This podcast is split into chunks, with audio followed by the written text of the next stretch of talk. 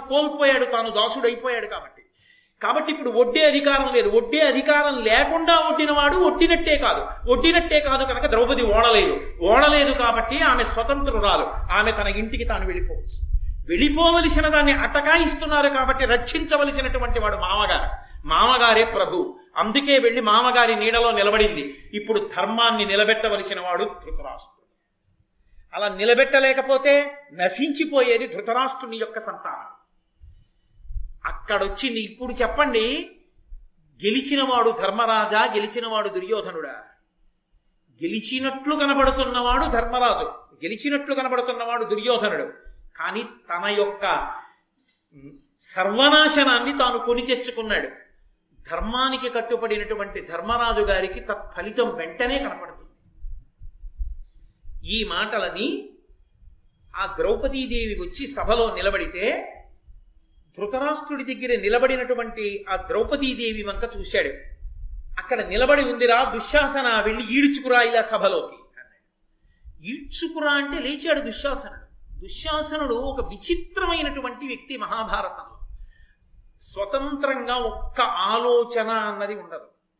అన్నగారు ఏం చెప్తే అది చేసేయడమే. అది ఎంత నీచపు పని కానివ్వండి. అన్నగారు చెప్పాడు చేసేస్తాడంతే. ఇది చెయ్యొచ్చా చేయకూడదా? అతనికి అసలు బుద్ధి అన్నది భగవంతుడు ఇచ్చాడో లేదో అర్థం కాదు. ఎంత హేయమైన పనైనా సరే అన్న కోసం చేసేస్తాడు. కాబట్టి ఆ వనజాననన్ కురుకులాపశదుండు కడంగి రాజసూయావ బృధంబునందు వసుధామర మంత్ర పవిత్ర వారిధారావళి చేసి పావనములైన శిరోజములంతెమల్చి పాపావహుడీక్షతిచ్చే సభకందరు సంభ్రమమంది చూడగన్. గబగబా వెళ్ళి నెమలి యొక్క విచ్చుకున్నటువంటి పింఛం ఎలా ఉంటుందో అంత పెద్ద కేశపాశం కలిగినటువంటి ద్రౌపదీదేవిని జుట్టు పట్టి గాంధారీదేవి దగ్గరికి ఆవిడ పరిగెత్తుకుంటూ పారిపోతోంది. ధృతరాష్ట్రుడు ఏమీ మాట్లాడటం లేదు. కనీసంలో కనీసం తన అత్తగారు రక్షించాలి. మామగారు పలకనప్పుడు సాటి ఆడది తన ఇంటి కోడలు అంత భంగమాటు పొందుతున్నప్పుడు కనీసం అత్తగారు సాటి ఆడదాని మర్యాదనైనా జోక్యం చేసుకోదా అని గబగబా గాంధారి దగ్గరికి పరిగెడుతోంది. పరిగెడుతున్నటువంటి గాంధారిని ఎక్కడికి పోతావే అని కొప్పు పట్టుకుని ఆవిడ్ని సభలోకి ఈడ్చుకుని వస్తున్నాడు ఆవిడ నేను ఏకవస్త్రని రజస్వలని నన్ను అలా సభలోకి లాగకూడదు నా జుట్టు విడిచిపెట్టంటోంది. ఆవిడ జుత్తు కొంత ఊడిపోయి చేతిలోకి వచ్చేటట్టుగా ఆవిడ జుత్తు పట్టి ఈడుస్తూ సభలోకి తీసుకెళ్ళి నించోపెట్టాడు. నించోపెడితే ఆవిడ సభనంతటిని చూసి ఒక ప్రశ్నేసింది ఇది సభాపర్వం అనడానికి కారణం. అనుపమ దై ఐ- అనుపమ దైవయోగ హతుడయ్యు అవశ్యము ధర్మ సంపదం అవశ్యము ధర్మ సంప సంపదం నగునుగాక ధర్మజుడు ధన్యుడు. ధర్మపదంబు తప్పదొక్కునే గురువృద్ధులారా భృషకోపనుడీతడు నన్ను ఏలా దుర్జనుడిట ఇచ్చి తెచ్చే అవిచారపరుండయి దుర్మదంబునన్. నేను ఒక్క ప్రశ్న వేస్తున్నాను ఈ సభకంతటికి. ధర్మరాజు గారు ధర్మం ఒక్క క్షణం కూడా తప్పడు. ధర్మం తప్పని ధర్మరాజు గారు నన్ను ఒడ్డి ఓడిపోయాడా? ఈ సభలో ఉన్నటువంటి పెద్దలు నాకు జవాబు చెప్పండి. యుక్తాయుక్త విచక్షణ తెలియని బుద్ధిహీనుడైనటువంటి ఈ వంశ కళంకుడైన దుశ్శాసనుడు జుత్తు పట్టి రజస్వలనైన నన్ను ఏకవస్త్రని సభలోకి ఈడ్చి తీసుకొచ్చి నించోపెట్టాడు. సభలో ఉన్న పెద్దలందరినీ అడుగుతున్నాను సభకి ప్రశ్న వేస్తున్నా చెప్పండి దీనికి జవాబంది. ఇప్పుడేమైంది? ఒక విచిత్రం జరిగింది. స్వచ్ఛంద మరణం వరంగా కలిగినటువంటి భీష్మాదులకు కూడా కించిత్ దోషం ఆవరించింది. ఎందుకని? సభలో ప్రాజ్ఞులైన వారు అంత తల్లడిల్లిపోతున్న ఒక స్త్రీ అడిగినప్పుడు ధర్మాన్ని చెప్పాలి. కానీ చెబితే వింటాడా ధృతరాష్ట్రుడు? వింటాడా దుర్యోధనుడు? అవమానం వాళ్ళకవుతుంది. తలలు వంచి కూర్చున్నారన్నారు అప్పుడు ఇది ఇజితంపు కాదనక ఈ కురుముఖ్యులు చూచుచుండా దుర్ముదుడై వీడు నన్ను అవమానితు చేసేడి. సర్వధర్మ సంవిధులన ఉన్న ఈ భరత వీరుల వంశము నేడ ధర్మ సంపద అతినింజమయ్యే అని భామిని కృష్ణు తలంచే భీతయ్యి ఆవిడ అరేరే ఇంత పెద్ద సభ ఉంది ఇంతమంది మహాపురుషులు ఉన్నారు ఇక్కడ ఒక్కడంటే ఒక్కడు. ఆమెని అలా పట్టి తేవడం తప్పన్నవాడు లేడు. నాకు ఇంత అవమానం జరుగుతుంటే జోక్యం చేసుకున్నవాడు లేడు అని మనసులో శరణాగతి చేసి కృష్ణ భగవానుణ్ణి ప్రార్థన చేసి తనని రక్షించమని అడిగింది. వెంటనే ద్రౌపదీదేవి పొందినటువంటి అవమానాన్ని చూసినటువంటి భీముడి హృదయం కుతకుతలాడిపోయి ద్రుపద తనూజం పణముగా కపటజ్యూతము కపటజ్యూతమున చెయ్యగా తగు నిజనాధిప. ఇది దుష్టజ్యూతము నెపమున పరిభూతమయ్యే నిష్కరుణల చేతం. ఇప్పటి వరకు మాట్లాడలేదు భీముడు. అన్నయ్య రాజ్యం ఉడ్డావు మేం మాట్లాడలేదు. మమ్మల్ని ఉడ్డావు మేం మాట్లాడలేదు. ఎక్కడో అంతఃపురంలో ఉండవలసిన కులకాంత మన కోసం ఎన్ని కష్టాలు పడింది మహాపతివ్రత. ఆమె ఉన్నాయా? కళ్ళ ముందు ఎన్ని కష్టాలు పడుతోందో చూడన్నయ్య ఎందుకు? ఏం చెయ్యం? ఏం చెయ్యగలం? దుర్యోధనుడి దాసులమైపోయాం. కళ్ళ ఎదుట భార్యకి ఇంత అవమానం జరుగుతుంటే సభలో జుత్తు పట్టి ఈడుస్తుంటే నిన్ననొచ్చి మహారాజ్ఞిగా గాంధారికి నమస్కరించి ఆశీర్వచనం పొందింది. ఇవాళ దుర్యోధనుడు సింహాసనంలో కూర్చుని ఈడిపిస్తున్నాడు. అన్నయ్య ఎంత దారుణం. అని చాలా బాధ వేసి ఆయన అన్నాడు తెలుగు భారతంలో అయితే నన్నయ్య గారి భారతంలో అన్నయ్య నీ చేతులు తగలబెట్టేస్తానన్నాడు. జూదం ఆడాడు కనుక. అలా అనొచ్చా? అంటే ఒక్కొక్క చో క్రోధపరవశులు అయిపోయినప్పుడు ఆ బాధ నిగ్రహించుకోలేక ఒక్కొక్క చో మాట అలా వస్తుంది. రామాయణంలో సీతమ్మ తల్లి రాముణ్ణి అరణ్యవాసానికి తీసుకెళ్ళమని ఎంత బ్రతిమాలినా ఆయన ఒప్పుకోలేదు. నువ్వు ఇక్కడే ఉండు నేను అరణ్యవాసం చేస్తాను నువ్వు కష్టపడడం ఎందుకు? మా నాన్నగారు నిన్ను తీసుకెళ్ళమనలేదు నన్ను అరణ్యవాసం చేయమన్నారన్నాడు. ఆవిడంది విని విని విని విని కింత్వామన్యత వైదేహ పితామే విధిలాధిప రామ జామాతరం ప్రాప్య స్త్రియం పురుష విగ్రహం. అరణ్యంలో పులులుంటాయి సింహాలుంటాయి ఏనుగులుంటాయి అక్కడికి అడితే అవి పుడుస్తాయి ఇవి పుడుస్తాయి అక్కడ అవరుస్తాయి ఇవరుస్తాయి అంటావేంటి పక్కన నువ్వు లేవు మహావీరుడి విభర్తవి నువ్వు ఉండగా నాకు వాటితో బెంగేంటి? అవి ఉంటాయి ఉంటాయని నన్ను భయపెడతావేంటి నాకు నిన్ను చూస్తే ఓ అనుమానం వస్తోంది మా నాన్నగారు నన్ను ఆడదాన్ని ఎవరైనా పురుషుడికిచ్చి కన్యాదానం చేస్తామని ఆలోచించి ఆలోచించి నువ్వు పురుషుడు అనుకుని స్త్రీ రూపంలో ఉన్న పురుష రూపంలో ఉన్న స్త్రీవైన నీకు కన్యాదానం చేయించారు. నువ్వు ఆడదానివి నన్ను ఎక్కడ రక్షిస్తావు? అనొచ్చా మరి సీతమ్మ? సీతమ్మ అనకూడదు అని సిద్ధాంతం చెయ్యాలి అంటే అంత కష్టంలో ఉన్న ఏ ఆడది భర్త దగ్గర స్వతంత్రంగా అలా మాట్లాడదు. భర్త దగ్గర స్వతంత్రంగా భార్య మాట్లాడవచ్చు. కష్టమైన సుఖమైన సంతోషమైన ఏదైనా ఆడది పంచుకోగలిగింది భర్తతోటే. ప్రతిదానికి వేలు పెట్టి నియంత్రించడానికి మనం సరిపో. సీతమ్మ తల్లి ఆ కష్టంలో రాముడిని విడిచిపెట్టి ఉండలేక రాముడితో ఆ మాట అందనుకోండి. అది దంపతుల మధ్య జరిగినటువంటి ఒక సన్నివేశంగా ఆవిడ బాధ తట్టుకోలేక అలా ఆవిడ్ని ఆయన్ని దెప్పి పొడిచిందని తీసుకోవాలి తప్ప అన్నన్నా సీతమ్మ అని ఇలా ముక్కుని వేలేసేసుకుని వెంటనే తీర్పులు చెప్పక్కర్లేదు దానికి. అలా నన్నయ్య గారి భారతంలో భీముడు అన్నాడు అని అనుకున్నాం అనుకోండి వెంటనే దానికి భీముడు అలా అనొచ్చా? అని పెద్ద సిద్ధాంతం చెయ్యక్కర్లేదు. కానీ వేదవ్యాసుడు రచించినటువంటి సంస్కృత భారతమునందు మాత్రం భీముడు ధర్మరాజు చేతులు తగలబెడతానని అనలేదు. సహదేవుణ్ణి పిలిచి నిప్పు పట్రా నా చేతులు కాల్చుకుంటానన్నాడు ఎందుకని? ఒరే ఈ చేతులు గరిమిడాకులు వజ్రముతో సమానమైనవి. ఆ ద్రౌపదీదేవి యొక్క జుత్తు పట్టి ఈడుస్తున్నటువంటి దుశ్శాసనుడి గుండెలు బద్దలగొట్ట ఎత్తు నేను ఇప్పుడే ఇక్కడే అమ్మేశాడ్రా నన్ను దాసుణ్ణైపోయాను. ఎందుకు ఈ చేతుల బలం? దిక్కుమాలిన చేతులు ఉంటే ఎంత ఊడితే ఎంత సహదేవా అగ్నిపట్ర. పట్రా కాయి సంస్కృత భారతంలో ఆ వ్యగ్రత ఆంధ్ర భారతమునందు ఈ వ్యగ్రత. ఏదైనా భీమసేనుడి యొక్క ఆర్తిని అర్థం చేసుకోవాలి తప్ప పెద్ద తీర్పులు చెప్పడానికి వీల్లేదు. సంస్కృత భారతానికి ఆంధ్ర భారతానికి కొద్ది తేడాలు కనపడుతూ ఉంటాయి. కాబట్టి వెంటనే అర్జునుడు అన్నాడు ధర్మతను జుండు ధర్మము తప్పిన ధరణీతలం వెల్ల తల్లడిల్లు. తగిలి సుహృద్యూత ధర్మయుద్ధములకు పరులచే పిలువంగబడి విభుండు గడగక విముఖుండు కాజనదని శుభక్షాత్ర ధర్మంబు లోకంబునందు నిలిపే. దానిది పతి నేర దానిది పతి నేరమియే దైవ వైపరీత్యంబైన వనరదగునే. గురుల ధర్మపరుల కోపించి ధీరుల అతిక్రమింతురే తదీయ నిత్య ధర్మ గౌరవం వధార్మికులకు చున్న పరుల చేత చెరుపబడియనిట్లు. ఓయ్ భీమసేన నిజంగా ధర్మరాజు గారే ధర్మం నుంచి కొద్దిగా వైక్లభ్యం పొంది పక్కకు వెళ్ళిపోతే ఈ ధరణీ మండలం అంతా సంచలించిపోతుందయా ఆయన ధర్మం తప్పుతాడా? సుహృద్యూతానికి పిలిస్తే ప్రభు అయినటువంటి వాడు రాను అనకూడదు కనుక స్నేహపూర్వకంగా ఆడుకుందాం రమ్మన్నారు కాబట్టి వచ్చాడయా కపట జూతంలో గెలిచారయా వాళ్ళు. నిజమైన జ్యూతంలో వాళ్ళు గెలవలేదు. కానీ దైవం ఒక్కొక్కసారి ఇటువంటి పరీక్ష పెడుతుంటుంది. ఆ పరీక్షకి మనం అందరం వశవర్తులం అయిపోయాం. అంత మాత్రం చేత గురులా అంటే గురువు గారిని అని కాదు గురువు అంటే పెద్దవాడు అని లఘువు అంటే చిన్నవాడు అని. కాబట్టి పెద్దవాళ్ళని అధిక్షేపించి వెంటనే మాట్లాడకూడదోయ్. అది దోషం అవుతుంది కాబట్టి నువ్వు అలా మాట్లాడకూడదు ధర్మరాజు గారు మహాధర్మం కలిగినటువంటి వాడు అన్నాడు. వెంటనే వికర్ణుడు లేచి నిలబడ్డాడు. వికర్ణుడు అంటే కర్ణుడి కొడుకు అనుకుంటుంటారు చాలా మంది కాదు. దుర్యోధనుని యొక్క తొంభై తొమ్మిది మంది తమ్ముళ్ళలో వికర్ణుడు ఒకడు.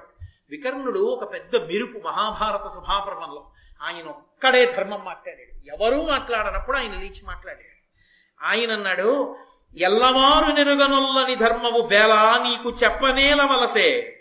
చిరుతవానికింత తరుసంటి పలుకులు సన్ని వృద్ధజనములు ఉన్న చోట కర్ణుడు చెప్పి పొడిచాడు వికర్ణుడిని తీర్పు చెప్పాడు. వికర్ణుడు అన్నాడు అసలు ఈ ఆడినటువంటి జ్యూతం కపట జ్యూతం ఇది ధర్మం అనేటటువంటి దానికి లొంగదు. ఎందుకో తెలుసా? జూదం వేట మద్యపానం తిండిపోతుతనం ఈ నాలుగు కూడా అధార్మికములే. కాబట్టి జూదమాడడం అనేటటువంటిదే అధర్మం. అదేం ధర్మం కాదు కాబట్టి అందులో ఓడినవి ఓడినట్టు కాదు గెలిచినవి గెలిచినట్టు కాదు. అందులో ఓడిపోబడినటువంటి ద్రౌపదీదేవి ఎలా ఓడిపోయినట్టు? ఆవిడ ఓడిపోబడలేదు.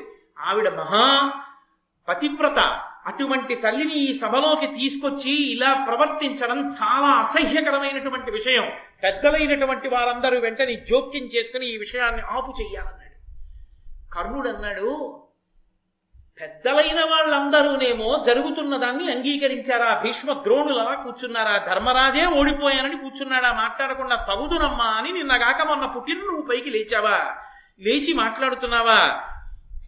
అని ఎగదొయ్యడం అంటారే ఆ మాట ఒకటి అన్నాడు అసలు ఈమెని సభనికి ఈడ్చి తేవలసిన అవసరమే ఉంది. అంత గౌరవం ఇచ్చి ఈమె నేను రజస్వలని ఏకవస్త్రని అంటే పెద్ద జుట్టు పట్టి ఈడ్చి తేవాలేంటి ఆమె బంధకి. బంధకి అంటే జారురాలు పది మందితో తిరిగే స్త్రీ. ఆమెకి ఒక భర్తయా? ఐదుగురు భర్తలు. అటువంటి బంధకి బట్టలు విప్పి నగ్నంగా తీసుకురొచ్చినా సభలో తప్పు లేదన్నాడు. ఈ మాట తలకెక్కింది దుర్యోధనుడికి. వెంటనే దుశ్శాసనుడిని పిలిచన్నాడు. ఆ ద్రౌపదీదేవికి ఐదుగురు పాండవులకి బట్టలు ఇప్పేసేయండి. వెంటనే దుశ్శాసనుడు గబగబా పాండవుల దగ్గరికి వెళ్ళాడు. ఎక్కడ వచ్చి బట్టలాగుతారోనని అంతటి మహాసభలో ఐదుగురు పాండవులు అంతటి ధర్మాత్ములు అంతటి తేజో విరాజితులు గాంధీవం చేత పట్టుకుని టంకారం చేస్తే కొన్ని లక్షల మంది నెత్తురు కప్పుకు పడిపోతారు. భీమసేనుడే గదా దండాన్ని తిప్పితే నిప్పులు వస్తాయి అటువంటి మహావీరులు వచ్చి తమ బట్టలు ఆగుతారేమోనని తమ పై బట్టలు తీసేసి అక్కడ పెట్టేశారు. పెట్టి అర్ధనగ్నంగా నిలబడ్డారు. నిలబడితే ఆ దుశ్శాసనుడు వికవిక నవ్వాడు. నవ్వి ద్రౌపదీదేవి వైపుకి ఎడుతున్నాడు ఆవిడ యొక్క వస్త్రములు ఊడదీయడానికి. అయితే కర్ణుడికి ఈ ఆలోచన ఎందుకు? ఈ ఆలోచన ఎందుకు వచ్చింది కర్ణుడికి? అంటే సర్వనాశనం అవ్వడానికి భగవంతుడు అలాంటి ఆలోచనలు పుట్టిస్తాడు. ఒకటి. రెండు. కర్ణుడికి ఎంతసేపటికి పగ అర్జునుడి మీద? అర్జునుడంటే విపరీతమైన కక్ష. ఎదురుగుండా అర్జునుడిని యుద్ధంలో ఇప్పటి వరకు తాను గెలవలేదు. ఇప్పుడు వాళ్ళని ఓడించారు దాసుల్ని చేశారు కానీ కాలం ఒక్క రీతిగా ఉండదు ఏం జరుగుతుందో. ఏ కారణానికైనా పాండవులు కాని స్వేచ్ఛ పొందారా? నాగుపాముల తలల మీద పెట్టిన కాలు తీసినట్టే. శాశ్వతంగా రాజ్యం వచ్చిందని చెప్పడం కష్టం పాండవులు బ్రతికున్నన్నాడు తన చేతికి మట్టి అంటుకోకుండా పాండవులు ఐదుగురు అక్కడికక్కడ చచ్చిపోవాలంటే ద్రౌపదీదేవికి పరాభవం జరిగితే ఐదుగురు భర్తలు ఉండి తమ కన్నుల ఎదుట తమ భార్య బట్టలు ఇప్పేస్తే చూస్తూ ఉండలేమని వెంటనే ప్రాణాలు విడిచిపెట్టేస్తారు పాండవులు. ఐదుగురు పాండవులు చచ్చిపోతే రాజ్యము శాశ్వతం. తన కక్ష తీరుతుంది. అందుకు ద్రౌపదీదేవి బట్టలు విప్పమన్నారు.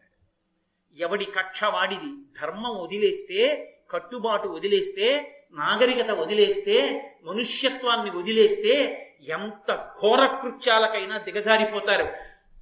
ఇన్ని జరుగుతున్నా కళ్ళు పోయాయేమో కానీ చెవులున్నాయిగా? వింటున్నవాడు జోక్యం చేసుకోలేని దౌర్భాగ్యుడు రాజైతే ఆ గుడ్డిరాజు వల్ల వచ్చింది ఈ కథ అంతా. కాబట్టి ఇప్పుడు వెంటనే దుశ్శాసనుడు గబగబా ఆవిడి దగ్గరికి వెళ్ళి ఇది సేయగాదని మది విచారింపగా సద్గర్హితుండు దుశ్శాసనుండు నెట్టన ద్రౌపది కట్టిన పుట్టంబు సభలోన విచ్చెన ఆశంక లేక ఎడుగక ఎలువంగబడి ఉన్న అపనీతమైన తద్వస్త్రంబు నట్టి వలువ లలితాంగి జగనమండలమును బాయక ఒప్పుచునున్న అయి వివిధ చూచి సభ్యులెల్లా ఉదిత సమ్ముదులైరి దుశ్శాసనుండు వస్త్రచయము పర్వతోపా పర్వతోపమానమైన నులువంగమోపక ఉడిగి లజ్జ పొంది ఉక్కు దక్కి. ఆ దుశ్శాసనుడు నిస్సిగ్గుగా వెళ్ళి రెండు చేతులతో పమిటకి అడ్డుపెట్టి తన శరీరాన్ని కాపాడుకుందామని ప్రయత్నం చేస్తున్నటువంటి ద్రౌపదీదేవి యొక్క పవిట కొంగు పట్టుకుని ఆమె చీర ఒలిచేస్తుంటే ఆమె అసలే ఏకవస్త్ర రజస్వల.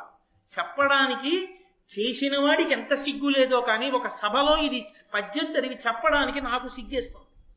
ఆ వస్త్రాపహరణం చేస్తుంటే ఆ తల్లి కృష్ణ భగవాను స్మరించింది శరణాగతి చేసి. స్మరిస్తే ఆమె జగన మండలము మీద ఉన్న వస్త్రం అన్నారు అన్నయ్య గారు.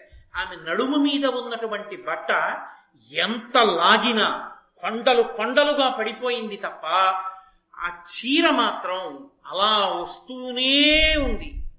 ఏమన్నాడు కర్ణుడు? ఆమెని బంధకి అన్నాడు. ఐదుగురి ఇల్లాలు ఆమెకి పాతివ్రత్యం ఏమిటి ఆమెని బట్ట విప్పి నిచ్చోపెట్టచ్చు సభలో అన్నాడు. ఆమె పాతివ్రత్యమేమో నిరూపింపబడింది.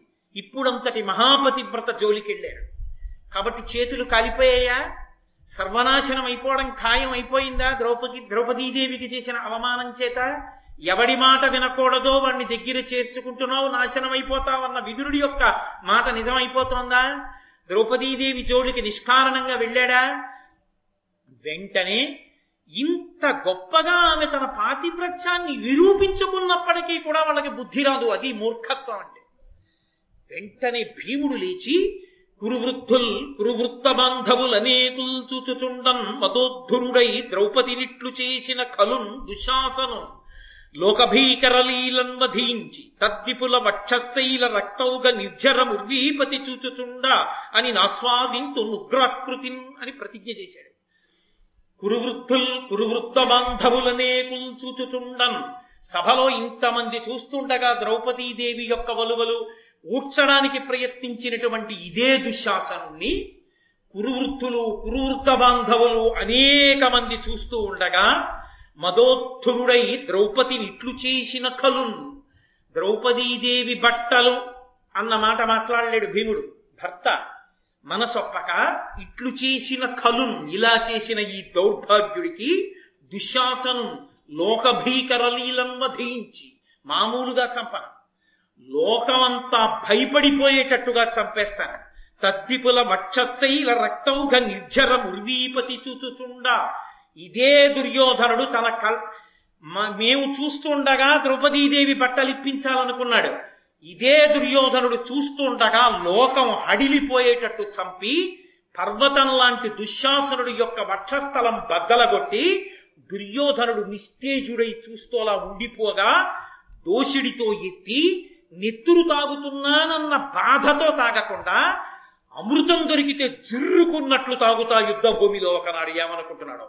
అలా చంపేస్తాను దుర్యోధనుండని అని ఆస్వాదింతు నుగ్రాకృతి ఉగ్రాకృతితో మనుష్య నిత్తురు తాగుతాను. అప్పుడు తెలుస్తుంది దుర్యోధనుడికి దుశ్శాసనుడికి మా పౌరుషాలు అది భీమసేనుడి యొక్క పరాక్రమం అంటే నన్నయ్య గారి భారతంలో ఈ పద్యం విశేషమైనటువంటి ప్రఖ్యాతిని పొందింది ఆంధ్రదేశంలో. విదురుడు వెంటనే జోక్యం చేసుకుని అన్నాడు. అయిపోయిందిగా? దుశ్శాసన మరణం నిర్ణయం అయిపోయింది. సుమతులు పాంచాలీ ప్రశ్నమునర్థము నేర్పడం విచారింపుడు. పాపము ఉందు ధర్మ సందేహము తీర్పని నాడు సభ్యులకు సజ్జనులకు విదురుడన్నాడు ఆ తల్లి అడిగింది. నన్నోడి తన్నోడెనా? తన్నోడి నన్నోడెనా? అని అడిగింది. ధర్మరాజు చెప్పలేదు. వికర్ణుడు చెప్తే నోరు మూశారు. నేను చెప్తే మాట్లాడలేదు. ధర్మరాజు ముందు ఓడిపోయాడు కనుక ద్రౌపదీదేవి దాసి కాదు రక్షణ లేనిది కాదని చెప్పాను. సమర్థించలేదు. సభలో ధర్మం తెలిసున్న వాళ్ళు మాట్లాడకపోతే ధర్మం తెలిసి మాట్లాడనటువంటి పాపము కట్టి కుడిపేస్తుంది. అందుకు వెళ్ళిపోవలసి వచ్చింది భీష్మాచార్యులు మాట్లాడలేదనడానికి వీల్లేదు మాట్లాడాడు. కానీ సంస్కృత భారతంలో చాలా అద్భుతంగా మాట్లాడాడు భీష్ముడు. కానీ నిర్ణయం మాత్రం చెప్పలేదు. ఒక్కటి చెప్పి వదిలేశాడు. ఈ కురుణం ఈ కౌరవులు సర్వనాశనం అయిపోతారమ్మా. ఈ ధార్తరాష్ట్రులు ఎంతో కాలం ఉండరు తల్లి. స- నశించిపోతారు. నీకు చేసినటువంటి అపకారానికి అన్నాడు. అక్కడే చెప్పకుండా చెప్పాడు. నువ్వు ఓడిపోలేదు అని చెప్పాడు భీష్ముడు. నిన్ను ఒడ్డి ధర్మరాజు తర్వాత ఓడబడలేదు. ధర్మరాజు ముందు ఓడిపోయాడు. అందుకని నిన్ను ఒడ్డి అధికారం లేదు. నీ నీవు నీవు దాసివి కావు అని ముందే చెప్పాడు. కాబట్టి ధర్మం చెప్పకపోతే మీ అందరూ కూడా పాపానికి వశులవుతారు. సభలో ఉండి ఎవ్వరూ మాట్లాడలేదు కనుకనే సభలో ఉన్న వాళ్ళందరూ మృత్యువును పొందడానికి కావలసిన పాపాన్ని మూట కట్టుకున్నారు. అలా మూట కట్టుకోకపోతే రేపు కురుక్షేత్ర యుద్ధంలో భీష్ముడు ఎలా ఈగుతాడు? ద్రోణుడు ఎలా పడిపోతాడు? అశ్వత్థామ ఎలా పడిపోతాడు? కృపాచార్యుడు సరే శాశ్వతుడు చిరంజీవి ఉండిపోయాడు. మహానుభావుడు ఆయన ఆ తర్వాత వచ్చినటువంటి ఆ రాజులకు కూడా ధర్మరాజు గారి యొక్క సంతానానికి కూడా ఆయన గురుత్వం వహించినటువంటి వాడు. మిగిలినటువంటి మహావీరులైనటువంటి వాళ్ళందరూ ఎలా మరణిస్తారు? మరణించడానికి తగినటువంటి పాపం వండబడాలి. పాపం వండబడాలంటే అటువంటి దుష్కృత్యం జరగాలి. జరగాలంటే తను గుర్తు రాకూడదు. అందుకే ద్రౌపదీదేవికి గుర్తొచ్చి వాన సంరక్షణం చేయించాడు తప్ప పాండవులకు మాత్రం గుర్తు రాలేదు కృష్ణ భగవాన్ గుర్తొస్తే కురుక్షేత్రం జరగదు ధర్మయుద్ధం జరగదు కాబట్టి. విశేషం ఏమిటంటే ద్రౌపదీదేవికి చీరలిచ్చాడనేటటువంటిది కృష్ణుడిచ్చాడని బాహ్యంలో కనపడుతుంది తప్ప కృష్ణుడు యథార్థమునకిచ్చినది చీరలు కాదు. బాగా గుర్తుపెట్టుకోండి. కృష్ణుడు ద్రౌపదీదేవికి చీరలు ఇచ్చాడు అంటే ఆవిడ ఇంతకు ముందే ఏమైనా వస్త్రదానం చేసిందా అండి? ఆ ప్రశ్న ఉండదు. ఎక్కడ ఎవరు ఏ ధర్మాన్ని పాటించాలో ఆ ధర్మాన్ని పాటించిన వారికి ఆ ధర్మమే వారికి రక్షణగా మారేటట్టుగా పరమేశ్వరుడు అనుగ్రహిస్తాడు. ఆమె మహాపతివ్రత ఆమె పతివ్రతా ధర్మాన్ని పాటించింది. కర్ణుడు చెప్పినట్లు ఆమె బంధకి కాదు. మహాపతివ్రత అయినటువంటి ద్రౌపదీదేవి జోలికొచ్చినా ఆవిడ గురించి ఇష్టం వచ్చినట్టు మాట్లాడినా తొట్టదొదకు దుర్యోధనాదులు ఎలా చచ్చిపోయారో ఎవడైనా అలాగే చచ్చిపోవలసింది. కాబట్టి ఆమె జోలికి వెళ్ళకూడదు. అటువంటి ద్రౌపదీదేవి జోలికి వెళ్ళి వీళ్ళందరూ నిహతులైపోయారు. ఆ ద్రౌపదీదేవి జోలికి వెళ్ళినప్పుడు ఆవిడ వేసినటువంటి ప్రశ్నకి తగినటువంటి సమాధానం ధర్మరూపంగా ఇవ్వనటువంటి కారణం చేత పాపాన్ని మూట కట్టుకుని మరణానికి కావలసినటువంటి స్థితిని మిగిలినటువంటి వాళ్ళందరూ పొందారు. అందుకు పడిపోయారు కురుక్షేత్ర యుద్ధంలో. ఒక్క ద్రౌపదీ వస్త్రాపహరణం కురుక్షేత్ర యుద్ధంలో మిగిలిన వారు పడిపోవడానికి కావలసిన పాపాన్ని ఒడి- వండిపెట్టింది. ధర్మానికి కట్టుబడి నిలబడిపోయినటువంటి పాండవులు కురుక్షేత్ర యుద్ధంలో నెగ్గి శాశ్వత సామ్రాజ్య వైభవాన్ని అనుభవించారు. అంటే నిజానికి ఇక్కడ గెలిచిన వాళ్ళు పాండవుల ధృతరాష్ట్రాదుల అంటే దుర్యోధనాదులు ఓడిపోయారు ధర్మం తప్పి. నిజానికి గెలిచినటువంటి వారు పాండవులే. కనుక మహానుభావుడైనటువంటి భీమసేనుడటువంటి ప్రతిజ్ఞ చేస్తే అడిగాడు ఈ వికర్ణుడు బాలుడయ్యును నేర్పరించి యథావిధిన్ దేవమంత్రియవోలే ధర్మము తెల్పే ఈతని బుద్ధి మీ రేవగింపక చేకునుండిది. ఎల్లయందును ధర్మ సద్భావమొక్కనికేర్పరింపగా బ్రహ్మకైనను బోలునే. ధర్మాన్ని చెప్పడం ధర్మ సూక్ష్మాన్ని చెప్పడం బ్రహ్మగారికి కూడా సాధ్యం కాదు. కానీ బాలుడు చిన్నవాడు వికర్ణుడు లేచి ధర్మాన్ని చెప్పాడు సభలో. అలా మిగిలినటువంటి వాళ్ళందరూ కూడా- యథార్థమైనటువంటి స్థితిని ద్రౌపదీదేవి అడిగినటువంటి ప్రశ్నకి తగినటువంటి జవాబుని ఇవ్వవలసినటువంటి అవసరం లేదా? సభకు వచ్చి ధర్మ సందేహమడిగిన ఎరిగి చెప్పకుండిరేని సభ్యులు దోష ఫలమునంద అర్థముందుదురు అనిరి ధర్మవేదులైన మునులు. నిండైనటువంటి సభలో ధర్మవిధులైనటువంటి వారు ఉన్న చోటుకి వచ్చి ఎవరైనా ధర్మాన్ని అడిగితే తెలిసుండి కూడా చెప్పకపోతే అబద్ధమాడిన ఫలితంలో సగం వాళ్ళకు వస్తుందని ధర్మం తెలుసున్న ప్రాజ్ఞులు చెప్పారు. ఇక్కడ ఉండి చెప్పకపోతే చెప్పని వాళ్ళందరికీ పాపంలో సగం అంటుకోదా? ధర్ము విరిగి దాని దానుండుగా లాభ లోభ పక్షపాత లోలబుద్ధి సబల నెవ్వడేని సభ్యుడై పలుకువాడు అమృత దోషఫలమును అనుభవించు. లోభబుద్ధి చేతో లౌల్యం చేతో ధర్మం తెలిసి కూడా ఉన్నదున్నట్టు స్పష్టంగా చెప్పకుండా కొంత దాచి కొంత చెప్పి కొంత చెప్పక గుప్తంగా ఉంచిన వాడెవడో వాడు కూడా పాప ఫలితాన్ని అనుభవించవలసి ఉంటుంది. కాబట్టి సభలో ఉన్నవారు ద్రౌపదీదేవి అడిగిన ప్రశ్నకి జవాబు చెప్పండి అన్నారు. ద్రౌపదీదేవి అంది అవిధంబున నొప్పి ఆ స్వయంవరంబున నాడఖిల భూపతులచే అట్లు చూడబడి పాండవుల ధర్మపత్నినై గోవిందు చెలియలినై వీని చేత ఇట్లు పరిభూతనగుచు సభామధ్యమున మహీపతులచే చూడంగబడి తిని. ఇంత వడుదునే ఇప్పుడు నా పలుకులకెవ్వరు ప్రతివచనం వేల పలుకరైరి. ధన్యులారా ఏన ఏన దాసినే? దాసినే. ఎరుగ చెప్పి పనుపుడెల్లవాని ననుచు వలరుచున్న నాపగాసుతుండు శాంతనవుడిట్టులనియ దాని చూచి. ఒకనొక నాడు మత్స్యయంత్ర భేదనాన్ని విషగా పెట్టి దాన్ని ఎవరు భేదిస్తారో వాళ్ళకే ఇచ్చి పెళ్ళి చేస్తానని మా నాన్నగారు గర్భ మహారాజు గారు ప్రకటన చేస్తే మత్స్యయంత్రాన్ని భేదించినటువంటి అర్జునుడు నన్ను భార్యగా స్వీకరించవలసి వస్తే కుంతీదేవి యొక్క వాక్యం చేత వేదవ్యాసుని యొక్క వాక్యం చేత నేను పాండవుల ఐదుగురికి ఇల్లాలినై సామ్రాజ్య పట్టాభిషేకం చేసుకుని గోవిందుడైనటువంటి కృష్ణ భగవానుడికి చెల్లెలనై అంత గొప్పదాన్నై ఇవాళ సభామంటపంలో ఇంతమంది రాజులు చూస్తుండగా ఇంత అవమానాన్ని పొంది ఒక్క ప్రశ్న అడిగితే నేను దాసినా కాదా? అని అడిగితే ఇంతమంది పెద్దలున్న చోట జవాబు ఎందుకు చెప్పట్లేదు మీరు? నా ప్రశ్నకి జవాబు చెప్పవలసింది ఏంది? వెంటనే శాంతనవుడు భీష్మాచార్యుల వారు లేచన్నారు. అమ్మా నీ ప్రశ్నకి జవాబు చెప్పగలిగిన వాడు ధర్మరాజు ఒక్కడే. ఆయనే చెప్పాలి. కానీ ధర్మరాజు మౌనంతో మిన్నకున్నాడు. ధర్మ సూక్ష్మత ఎవరికి ఎరుకమ్మా? ధర్మం చెప్పడం తేలిక. ధర్మ సూక్ష్మం చెప్పడం అంత తేలిక తల్లి. కాబట్టి ఒక్క మాట మాత్రం చెప్తానమ్మా. దీని ఫలం చేత ఈ కురుకుల పాంసనులున్నారే పయోముఖ విషకుంభాలు ఈ ధార్తరాష్ట్రులు దుర్యోధనాదులు వీళ్ళు నశించిపోతారమ్మా ఎందుకు చెప్పాలా స్పష్టంగా భీష్ముడు? ఏమిటి భయం ధర్మం చెప్పడానికి? కొంచెం మీరు జాగ్రత్తగా గమనించండి. అందుకన్నాడమ్మా ధర్మం చెప్పచ్చు. ధర్మ సూక్ష్మం చెప్పలేము. ధర్మరాజుడు అడుగు ఎందుకు చెప్పలేదో ఆలోచించండి. అమ్మా పెద్దరికం వహించిన వాళ్ళందరం సభలో ఉన్నాం. అనత్సమ్మ ఒక మాట ఖచ్చితంగా నువ్వు దాసివి కావు అదాసివి. నువ్వు ఓడబడలేదు. ధర్మరాజు ఓడిపోయాక నిన్ను ఒడ్డాడు. కాబట్టి అధికారం లేదు ఇంకా. శకుని చెప్తే ఒడ్డాడు. తన యజమాని చెప్పిన మాట పాటించాలి కాబట్టి ఒడ్డాడు ఆయన కర్తవ్యం ఆయన చేశాడు. అంతేకాని ముందు నిన్ను ఒడ్డినట్టుంటే నువ్వు ఓడిపోబడినట్టు. కానీ నిన్ను ముందు ఒడ్డి ధర్మరాజు తర్వాత తనని తాను ఒడ్డుకోలేదు. తనని తాను ఒడ్డుకుని ఓడిపోయి శకుని ప్రేరణ చేత నిన్నొడ్డాడు. అందుకని నువ్వు ఓడిపోలేదు. కానీ అమ్మా ఈ మాట నేను పైకి అన్నాననుకో ఇంత సభామంటపంలో నీకు జరిగిన అవమానానికి వెంటనే నువ్వు ప్రతీకారం తీర్చుకోవాలనుకుంటావు మహాపతివ్రతమై. నువ్వు వెంటనే వెళ్ళిపోవమ్మా ఇక్కడి నుంచి. అలా వెళ్ళిపోతే దానికి అర్థం ఉండదు. నువ్వు వెంటనే శాపవాక్కు విడిచిపెడతావు. ఆ శాపవాక్కు విడిచిపెడితే పదమూడేళ్ళు ఉండదమ్మా ఈ రాజవంశం. నీ నోటి మాట చాలు. కులకాంత పతివ్రత నోటి వెంట వచ్చినటువంటి మాట చేత ఏ వంశాన్ని ఇంతకాలం ఈ చేతులతో పెంచి పెద్ద చేశానో అధికారం కోరుకోకుండా రాజ్యాన్ని త్యాగం చేసి వీళ్ళు వృద్ధిలోకి రావాలని పెంచి పోషించాను వీళ్ళందరూ సర్వనాశనం అయిపోతారమ్మా కాలిపోతారు.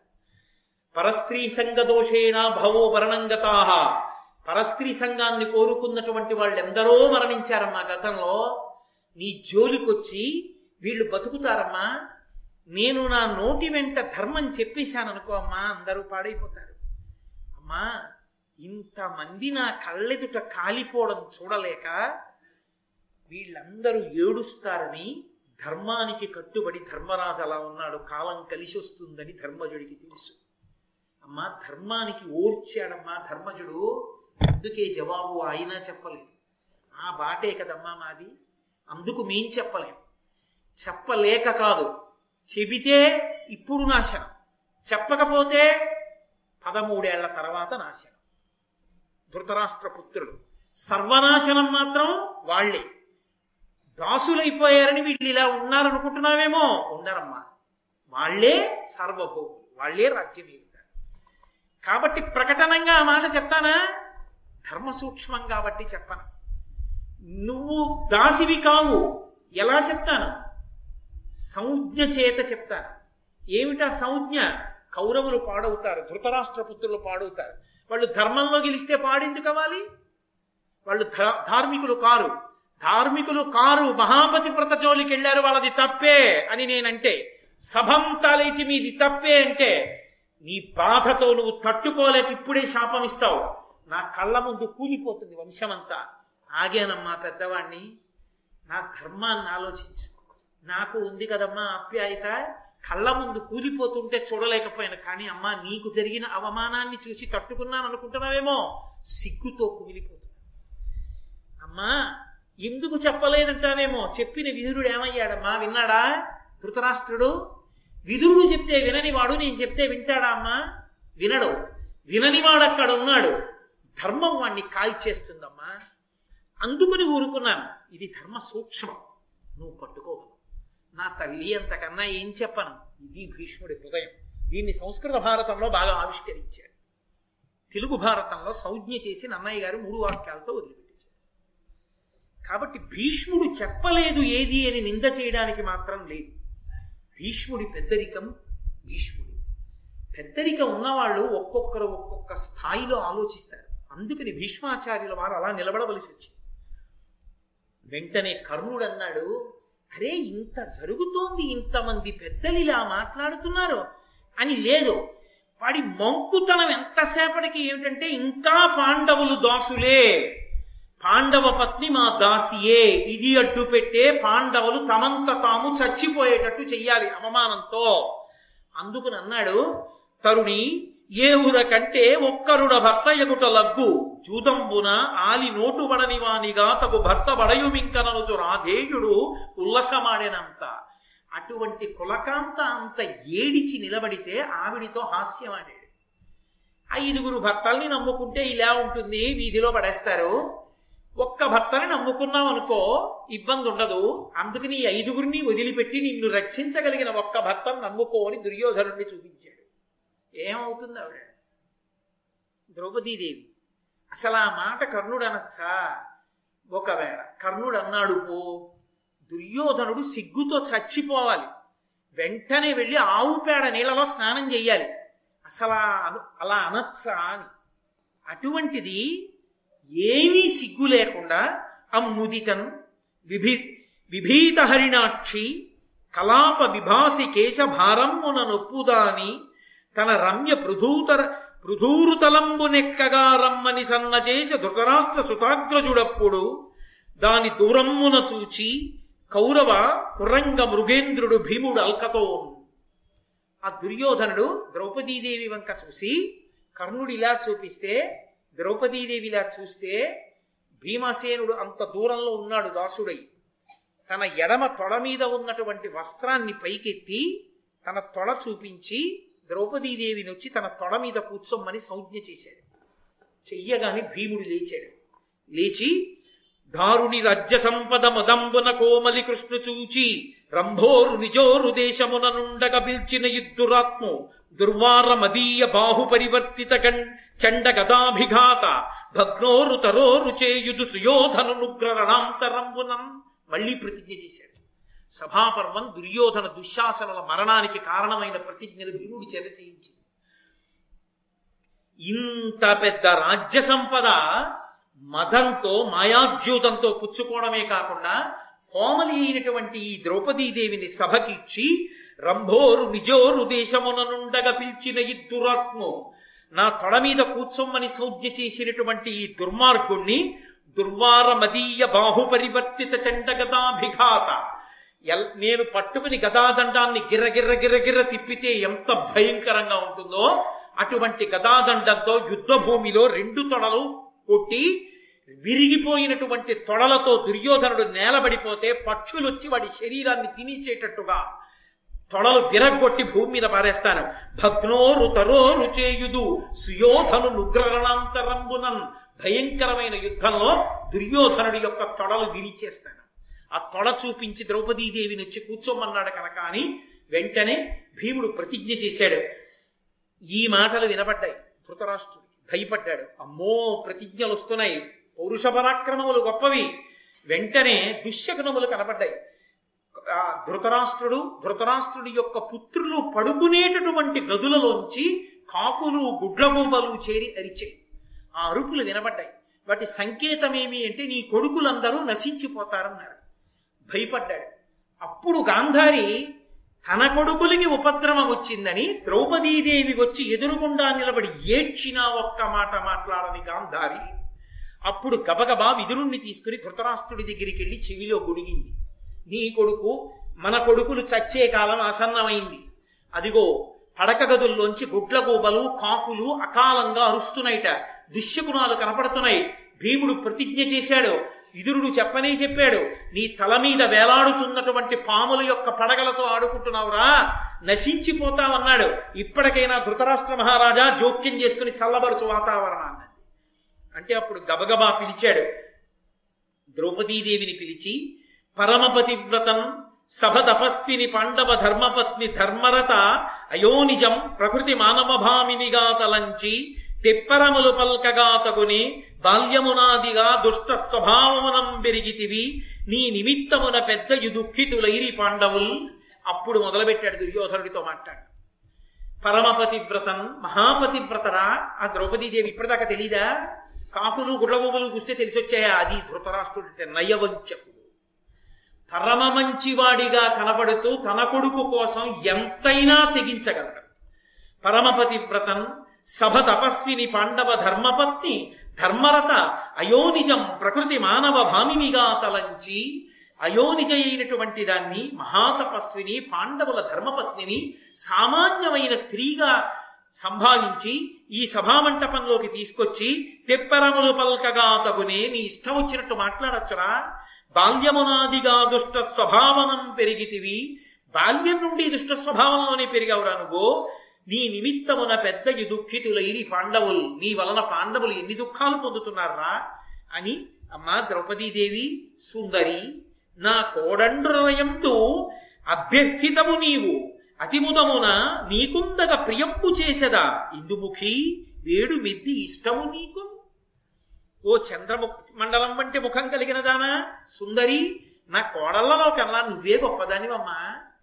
ఇప్పుడు తమ్ముడి కోడల్ని తన కోడలంటున్నాడు. ఇప్పటి వరకు ఏమైంది ఈ బంధుత్వం? ఇప్పుడు కూడా ద్రౌపదీదేవి చేత మీద ప్రేమ చేత కాదు అర్థమైంది. భీష్ముడు చెప్పేశాడు విదురుడు చెప్పేశాడు సభ అంగీకరించింది మౌనంతో. సర్వనాశనం అయిపోతారు కాకుండా ఉండాలంటే జాగ్రత్త పడిపోవాలి. ఇప్పుడు ఏమీ తెలియని వాళ్ళే అన్నాడు. అమ్మా నువ్వంటే నాకెంతో ప్రీతమ్మా. నా కోడల కోడళ్ళందరిలో నువ్వేనమ్మా అసలు గొప్పదానివి. నీలాంటి కోడలు ఎక్కడ దొరుకుతుందమ్మా? నీకు ప్రియం చెయ్యాలనుకుంటున్నాను నీకు ఇష్టం వచ్చిన వరం కోరుకోమ్మా అన్నాడు. ఆవిడంది కరణతోడ నాకు వరము ప్రసాదింప బుద్ధియే నీలోక పూజితుండు మనునిభుండు ధర్మతనయుండు దాస్యం బోవలనమాయ వలయు వసుమతీశ. నువ్వు నాకు వరం ఇవ్వాలనుకుంటే ఓ ధృతరాష్ట్ర మహారాజా నా భర్త అయినటువంటి ధర్మరాజు గారి యొక్క దాస్యాన్ని విడిపించు. ఏం ధర్మరాజు గారి యొక్క దాస్యం ఒక్కటే విడిపించమని ఎందుకు అడిగింది? ఒక్క మాటలో ఒక వరం అడిగితే పోలా? మేము ఎలా వచ్చామో అలా మమ్మల్ని ఇంటికి పంపేయండి. అంటే అయిపోదండి. ఆవిడ ధర్మం అటువంటిది.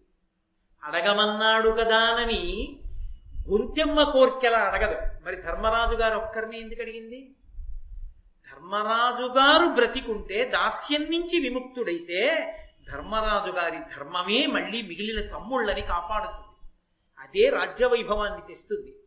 ధర్మరాజు ఆ స్థితిని పొందకపోతే రేపు ఏ కారణానికైనా రాజ్యం వచ్చినా ధర్మరాజు గారికి ద్రౌపదీదేవికి పుట్టినటువంటి కొడుకైన ప్రతివింజుడికి పట్టాభిషేకం జరిగేటప్పుడు ఆయనకి దాసుడైన ధర్మరాజు కాబట్టి ఆ ధర్మరాజు కొడుకు కాబట్టి దాసుడి యొక్క పుత్రుడు అంటారు దాసపుత్రుడికి పట్టాభిషేకం జరుగుతోంది అంటారు కానీ ప్రతివింజుడికి పట్టాభిషేకం జరుగుతోంది అనరు అందుకని విడిపించమని అడిగానయా నా భర్తని ధర్మరాజుని దాస్య విముక్తుడిని చెయ్యండి ఆయన అన్నాడు చాలా సంతోషించానమ్మా నీ ధర ధర్మనిరతకి ఇంకొక వరం కోరుకో అన్నాడు. నిమ్మిని ధర్మజు నలుగురు దమ్ముల తమ యాయుధముల తమ వర్మ వరూధమ్ములయుతోడా సకల హితమ్ముగ బాయంగ వలయు దాస్యము వలన మిగిలిన నలుగురు తమ్ముళ్ళైనటువంటి భీమార్జున నకుల సహదేవుల్ని ఆయుధాలతోటి వాళ్ళ యొక్క సమస్త సంభారములతోటి కూడా విడిపించ దాస్యం నుంచి విడిపించండి అని. విడిపించేశానన్నాడు వరమిచ్చానుగా కాబట్టి ధర్మరాజుని భీమార్జునుల కుల సహదేవుల యొక్క దాస్యం తీసేస్తున్నానన్నాడు. తన దాస్యం విముక్తి అడిగిందా? అడగలేదు. మరి దుర్యోధనుడి దృష్టిలో ఆమె దాసిగా ఎందుకు అడగలా పాండవులు ఐదుగురు తన భర్తలు దాస్య విముక్తులైతే తనని దాసి అని పిలవగలడా? దాసులయ్యుండగానే అలా ప్రవర్తిస్తే రెండు ప్రతిజ్ఞలు చేసిన భీముణ్ణి తట్టుకోగలడా? నీ వరం నాకెందుకురా? నా భర్తల వైభవం నాకు చాలు. అది ఆవిడ పాతివ్రత్యం. అది ఆవిడికి భర్తల మీద గౌరవం. ఒక్క మాట భర్తలు నమ్మలేదు ఆవిడ. అది ద్రౌపదీదేవి అంటే మహాతల్లి. ఆవిడ పేరు చెప్పుకుంటే పాపాలు పోతాయి. ఆవిడికి నమస్కారం చేస్తే ఉన్నత గతులు కలుగుతాయి. కాబట్టి ఆ నలుగురిని విడిపించమని. వెంటనే ధృతరాష్ట్రుడు అన్నాడు ఇంకొక వరం కూడా కోరుకోమ్మా నీ ధర్మానికి చాలా మెచ్చుకున్నానన్నాడు. ఆవిడంది వైశ్య సతికి ఒక్క వరం సక్షత్రియ సతికి రెండు శూద్ర సతికి మూడు విప్రసతికి నూరు వేడగన వేడ వేడజన్వరములు గాక ఇంక వేడగాదు నాకు. ఓ ధృతరాష్ట్ర మహారాజా నీకు ఒక విషయం చెప్తాను. వైశ్యుని యొక్క భార్య అయితే ఒక వరం కోరాలి. క్షత్రియుని యొక్క భార్య అయితే రెండు వరాలు కోరాలి. శూద్రుని యొక్క భార్య అయితే మూడు వరాలు కోరాలి. బ్రాహ్మణ పత్రి పత్ని అయితే నూరు వరాలు అడగచ్చు. కాబట్టి నేను సుక్షత్రియుల యొక్క భార్యని నేను రెండు వరాలే అడగాలి. మూడో వరం కోరకూడదు. అందుకని నువ్వు నువ్వు ఇస్తానన్నా నేను అడగాలి. నాకు ఏమి మహాతల్లి నిజంగా ఏమి ధర్మస్వరూపం ద్రౌపదీదేవి అంటే వెంటనే ధృతరాష్ట్ర మహారాజు ధర్మరాజుని పిలిచి నాయన మీ ధర్మం మిమ్మల్ని కాపాడిందయా? అప్పటికి భారతం అయిపోయినట్లు కనిపించింది. మీ అందరూ దాసులు అయిపోయినట్లు కనిపించింది. కానీ చూసావా భగవంతుడు ఎంతలో ఎంతకి తిప్పాడో ఎలా రక్షించాడో కాబట్టి ధర్మో రక్షతి రక్షిత. ఎవడు ధర్మాన్ని అనుష్ఠిస్తాడో వాడు ధర్మము చేత రక్షింపబడతారనడానికి ఇది ప్రబల సాక్ష్యం. విన్నావుగా? నా కొడుకు తన ఇష్టం వచ్చినట్టు ప్రవర్తించాడు కడుపులో పెట్టుకోకు. ఈ కపటద్యూతం జరగక ముందు ఎంత సఖ్యంగా ఉన్నారో ఇప్పుడు కూడా అంతే సఖ్యంగా ఉండండి సుమా. మీ రాజ్య వైభవం అంతా మీకు ఇచ్చేస్తున్నాను. ఇక్కడికి మీరు వచ్చినప్పుడు ఎంత వైభవంతో వచ్చారో అంత వైభవంతోనూ తిరిగి వెళ్ళిపోవచ్చు. జరిగింది మరిచిపోండి అన్నాడు మరుపునకు వస్తుందా? యుగం మారిపోయినా మరుపునకు రాదు. కాబట్టి అటువంటి తల్లి ద్రౌపదీదేవి యొక్క పాతివ్రత్య మహిమ చేత ఆవిడ జోలికెళ్ళినందుకు దుశ్శకునములు కనబడితే భయపడ్డాడు ధృతరాష్ట్ర మహారాజు.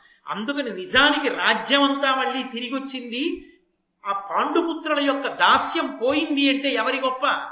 ద్రౌపదీదేవి యొక్క గొప్ప. తరుణి ద్రౌపది ఇట్లు పాండవ ధార్తరాష్ట్రులదైన భీకర పరస్పర కోప వేగము గ్రంథ బాజి విపత్తి సాగర నిమగ్నులను ధరించే ప్రకాశకీర్తుల ధీరులం పురుష సింహములం నిజేషుల పూని తద్దయు ప్రీతితోన్ భయంకరమైనటువంటి ఉపద్రవం అనేటటువంటి సాగరమునందు మునిగిపోతున్నటువంటి పాండవుల యొక్క ధార్తరాష్ట్రుల యొక్క అనుబంధం అనేటటువంటి నౌకని మళ్ళీ పైకెత్తి శాంతిని ఏర్పరిచి తన భర్తల యొక్క సమగ్రమైన ఐశ్వర్యాన్ని మళ్ళీ తీసుకొచ్చి వాళ్ళని దాస్య శృంఖముల నుంచి బయటికి తీసుకొచ్చి మళ్ళీ సంతోషంగా వాళ్ళు తల ఎత్తుకుని తిరిగి ఇంటికి వెళ్ళిపోయేటట్టుగా వాళ్ళని ఆపదలోంచి పైకి పైకెత్తినటువంటి ఘనత సభాపర్వమనందు ద్రౌపదీదేవిదే అని మంగళవాక్యం దగ్గర ఇవాల్టి ప్రసంగాన్ని పూర్తి చేసి ఇంత చేసినటువంటి ధర్మరాజు గారు ఇంత ఓడిపోయినటువంటి ధర్మరాజు గారు ఇంత పెద్ద అల్లరిపడిన ధర్మరాజు గారు మళ్ళీ ఇంటికి వెళ్ళగానే మళ్ళీ విదురుణ్ణి పంపించి మళ్ళీ జూతక్రీడకి రమ్మంటే మళ్ళీ వెళ్ళి శకునితో ఎందుకు ఆడాడు మళ్ళీ ఆ ధర్మ సూక్ష్మం ఏమి ఆ అల్లరేమి ఎందుకు జరిగింది అలా ఈ విషయాన్ని మళ్ళీ రేపు సాయంకాలం ఆరు గంటల ముప్పై నిమిషాలకి ప్రారంభించి కృష్ణ పరమాత్మ అనుగ్రహించినంత మేర పలికే ప్రయత్నం చేస్తాను. మంగళాశాసన పరై పదాచార్య పురోగమై సద్వైశ్చ పూర్వైరాచార్యై సత్కృతాయాస్తు మంగళం. మంగళం కోసలేంద్రాయ మహనీయ గుణాత్మనే చక్రవర్తి తనూజాయ సర్వభౌమాయ మంగళం. ఉమా కాంతాయ కాంతాయ కామితార్థప్రదాయినే శ్రీగిరీశాయ దేవాయ మలినాథాయ మంగళం. కరచరణకృతం వా కర్మవక్కాయుజం వా శ్రవణనైనజం వా మానసం వాపరాధం విహితమ విహితం వా సర్వమేత్తక్షమస్వ. శివ శివ కరుణాబ్ధే శ్రీ మహాదేవ శంభో. సర్వం శ్రీ ఉమామహేశ్వర బ్రహ్మార్పణమస్తు. స్వస్తి.